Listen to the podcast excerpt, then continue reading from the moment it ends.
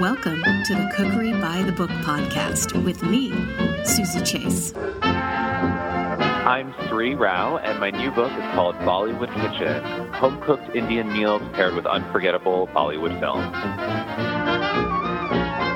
You wrote in the book Bollywood films are a kaleidoscope of flavors, while Indian food is melodrama on a plate. Give us a short history of the Indian film industry, what we know as Bollywood.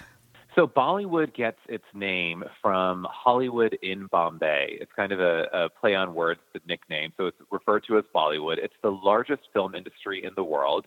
They produce something like 1,500 movies every year. They sell twice as many tickets as we do in Hollywood, um, not just in India, but in the UK, in the Middle East, and in Asia. It's an incredibly popular um, film industry. And the great thing about Bollywood is that all of the films are musicals.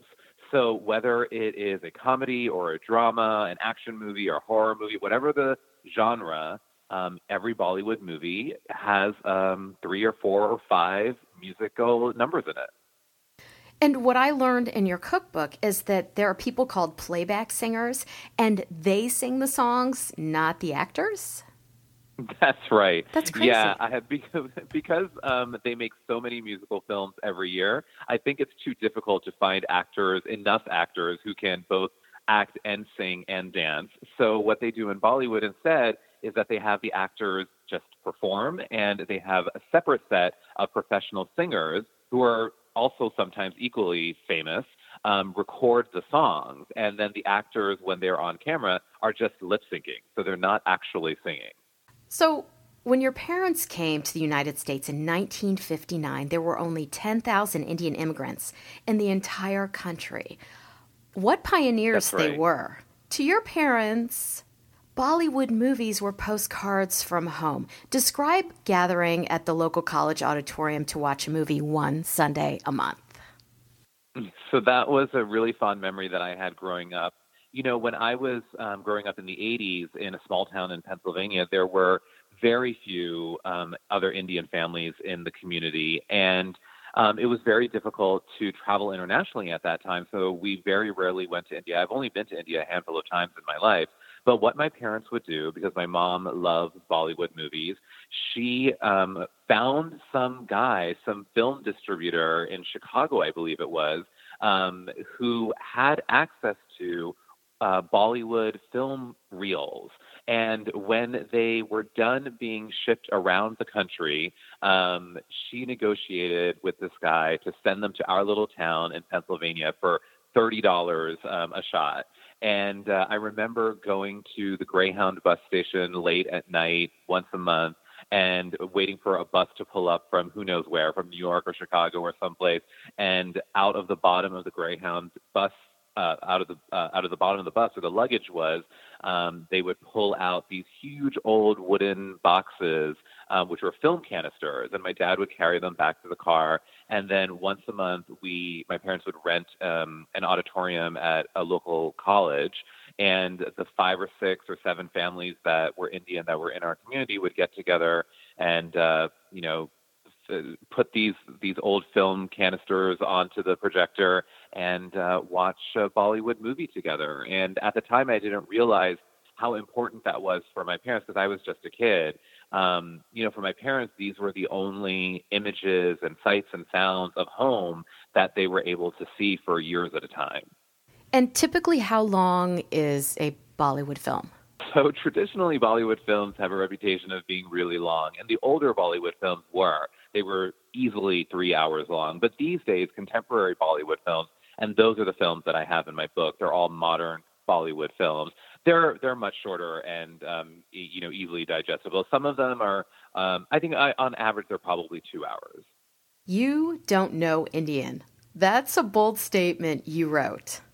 What's the difference between uh, the Indian food that we've all probably ordered in our local Indian restaurant and the Indian food you grew up with? You know, it was it's really astonishing to me um, to see a menu in an Indian restaurant with dishes like chicken tikka masala and naan and tandoori chicken because none of these are dishes that we eat at home. Um, this is all restaurant food that's primarily from one region of India, from northern India, But the food that I grew up eating here in America is much healthier, first and foremost. Um, Indian food in restaurants can tend to be quite unhealthy with a lot of cream and butter and oil, and that's not the way that we cook at home. At home, it's um, it's very healthy and fresh. The other thing about home cooked Indian food is that it's very simple. You know, when my mom you know, moved here for the first time, there were no Indian grocery stores. So she made do with the ingredients that she found at her local supermarket. And that's the way that we continue to eat growing up and that I continue to cook for my family today. That's not to say that this food is inauthentic. It's not. It's very authentic, but um, Indian food is surprisingly much more accessible than people think that it is. Yeah, I discovered that Indian food is not hard to make from your cookbook. I, I don't even know where that myth got started, that people think it's really complicated and difficult to do. Well, I think that because there are so many robust flavors in Indian food, um, and some of them are unusual and new to Western palates. I think that maybe people assume that that's because, oh, there are so many spices in this and stuff that I've never heard of before, but that's not the case. Like I say in my book, 75% of the recipes that are in this book you can make with ingredients that are, I'm sure, already in your pantry. Um, if you've ever made Mexican food, or even if you just made a pot of chili, you probably have all the spices that you need to make traditional, um, sort of the staples of a home cooked Indian diet. We're talking about spices like um, ginger and garlic, cumin and coriander, cinnamon and cloves, which um, we're more accustomed to using those in desserts here in the West, but in Indian food and in Middle Eastern food, cinnamon powder and clove powder is used a lot in savory dishes because it adds a wonderful warmth. So cayenne and salt and pepper, I mean, these are all basic uh, ingredients that most people have. Now, this book is organized by movie with a corresponding menu. Tell us about the process of whittling down the movies and choosing the menus to go with them. Yeah, so the whole book is set up as dinner and a movie so that you can put in a movie on Netflix or on Amazon or iTunes. These are all movies that are available online with subtitles. And then along with each film, I pair uh, a menu that you can serve along with it. You know, it was really important for me to find movies that were accessible, that American audiences would enjoy. So I have romances and period epic dramas and comedies and action films so there's a little something for everyone. And then with each um, of those films, I wanted to uh, find a meal that sort of connected thematically to it in some way. So, for example, um, one of the films in the book is a film called Lagaan, which is one of the few Bollywood movies ever to be nominated for an Academy Award. And that uh, film is a sports drama about uh, cricket that takes place during the colonial times in India. Um, and it's a story about villagers in India who compete against their British colonizers in a game of cricket. And so with that meal, I paired a um, sort of Anglo inspired meal of masala crusted salmon and a rice and lentil dish called khichdi, which um, is a traditional Indian comfort food, but was taken to England in the time of colonialism and turned into a British dish called kedgeree which some people might be familiar with. Um, and kedgeree um, is served a lot for breakfast or for brunch. It was a very fashionable dish at the time of colonialism. Um, Mrs. Patmore served it on Downton Abbey. If there are any Downton Abbey fans out there, like I am, and so what I wanted to do is to show the connection, the culinary connection um, between India and Great Britain that goes back centuries. The film and menu I chose was English Vinglish on page 178. This I love uh, that. I loved it too. And it's okay, so it's from 2012 um, about a homemaker who's mocked by her family for her lack of English skills. It made me sad. And I actually didn't realize that not being able to speak English properly had such stigma attached to it in India.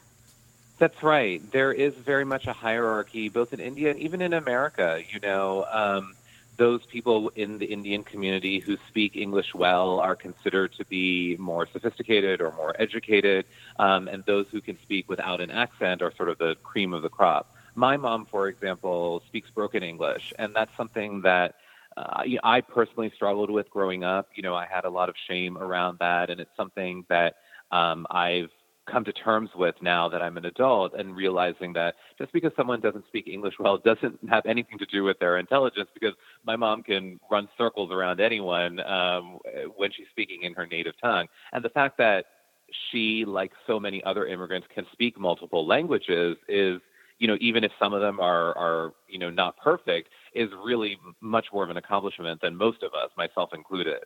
So English Vinglish, yes, is a story about a simple housewife in India who um, doesn't speak English well, and her family doesn't really respect her because she doesn't have an identity of her own, and she comes to New York on a on a trip by herself and ends up taking an ESL class, English as a Second Language.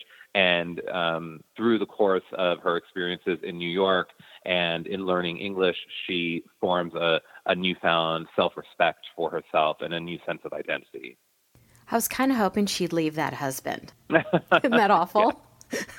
well, he kept saying, All you know how to do is make ladus. So the other interesting thing about that film, English Vinglish, is that it, it deals a lot with um, food and food being a part of many Indian women's identity, both in India and in America. Here, homemakers like my mom, um, their identity is wrapped up in in in the food that they make every day for their family, and um, and not necessarily having the respect of their families. It takes a lot of hard work to put um, a fresh, hot, healthy meal on the dinner table every day, the way that my mom has always done, and the way that so many other women um, in America and across the world do. But not always is that validated. And so, in the course of this story, she comes to realize that the food that she um, that she creates with love and with care and with passion um, is something to be valued, and that if her family doesn't value it, that there are other people that will value it. But um, more important than any of that is that she finds value for herself in what she's passionate about. So, along with this film, I had a little dinner party and invited my dear friend Sabrina Dhawan over, who wrote Monsoon Wedding. And she's mentioned. I was so intimidated when I heard that. She's so famous, and Monsoon Wedding really um, put Indian films on the map in many ways here in America, and I was so nervous to hear that she was going to be trying my food. You were. I had to make it for her. She's lovely. Our children um, have been in the same school since kindergarten, and she is the best person. I love her so much. Um, so That's she's she, she's in your book on page 257, and I was so nervous about cooking Indian food for her because I'd never made it before. But I made your signature chicken, string beans with peanuts, and the cucumber raita. Tell us about. And what's the verdict? It was amazing. I want to hear okay, about great. your signature chicken. That's great to hear because that was exactly my objective. I want to demystify Indian cooking and and show people that um, even if you're not a, a, a, an avid home cook, I, I'm not a chef by any means. I'm just a home cook. But even if you don't have a lot of experience cooking at home or cooking um, food that is new to you, you can make Indian food. So my signature chicken is sort of my go-to chicken dish. I feel like everyone has a go-to chicken dish that um, that they can make several times a month. That is simple enough to feed the family um, on a weeknight, but is also special enough to serve to guests like you did um, when you had your friend coming over. And so this um, chicken dish, I make it with boneless, skinless chicken thighs, and um, and it's quite simple because it's only three steps, and the three steps are pretty much the quintessential three steps to any Indian curry dish. The first step is that you saute some onions in a little in a little bit of oil, and when I say little bit, I mean just a tablespoon. You know, Indian food again is very healthy. So you saute some onions, get some nice color on them because that first step is really important that those onions are really creating the base of flavor for your curry. So you really want to take your time and you want to saute those onions for a good five to seven minutes um, until they get some nice golden brown, um, deep brown color in them. The second step is that you add your spices into your onions, and that's really important as well for Indian cooking because you never want to add your spices at the end of a dish. You always want to add your spices in the beginning so they have a time they have a chance to to cook in that oil and in the onion so that they can release their flavors, release their essential oils and sort of wake up. So we add our spices as the second step. And again, you found that uh, did you have all of the spices that you needed in your cupboard, or was there anything that you had to go out and buy for cooking my signature chicken? I had them all in my cupboard. Great. See, you had them all. You had you had everything you needed right there to make Indian food. I did. And the third step was the chicken uh, the chicken thighs, but it could have been vegetables, it could have been fish, um, it could have been some other type of uh, meat or protein, and uh, and then you mix them all together and let it simmer for a while on the stove, and that's pretty much the technique of all Indian cooking, and it's as simple as that. Sabrina loved it. That's great because she she knows her food, I'm sure, yes. and I really I, I really appreciate her opinion. She made the chutney recipe from the movie Lagaan too, which was oh, really great. good. And it's a chutney that you make in a blender. How simple was that? One thing, though, Sabrina did tell me at dinner was growing up in Delhi, no one measured ingredients. So she said things would taste different at different people's homes. Um, That's right. Did you, that's why she wanted to make the chutney from Lagaan because she said her mom couldn't tell her how to make chutney. did you find it was hard to get these measurements for um, the home cooked meals in this cookbook? Oh God, that was such an ordeal. Yes, and, the, and the reason that the that the book took me over two years to write was partially because of that. I mean, Indian moms and my aunties are notorious for not measuring anything, um, and for and whenever you ask them for a recipe, they're like, "Oh, it's a little bit of this, it's a little bit of that. Yeah. I don't know how much. Don't ask me." You know. So um, I had a lot of those conversations with my mom and with my aunties, and then I had to do my own personal testing to figure out those measurements. And um, you know, I even went so far as to go into the kitchen with my mom and watch her cooking, and she would pour a spice into the palm of her hand, and I would have to grab her wrist and pour that spice into a measuring spoon before she put it into the pot. Um, so I did all of that legwork for you and um, and and figured it all out over the course of two years. So now people have a reference guide for how much they need to use of every spice or of every ingredient when they're making Indian food. And we thank you. You're welcome. It was hard work, but I'm glad it was worth it. Where can we find you on the web? So I am on social media at New York Sri. So that's all spelled out N E W Y O R K S R I. I'm on Facebook, Instagram, and Twitter, so please do follow me. And my website is newyorksri.com. Um, and I'm going on, uh, I'm currently on a national tour, so I'm hitting 12 cities across the country in the next three weeks and would love to meet folks um, at the many events that I have. These are easy to make home cooked Indian meals that I was able to pull off. So any home cook can. Thank you, Sri, for coming on Cookery by the Book podcast. Thanks so much. This is great. Follow me on Instagram at Cookery by the Book. Twitter is I am Susie Chase. And download your kitchen mixtapes, Music to Cook By, on Spotify at Cookery by the Book. And as always, subscribe in Apple Podcasts.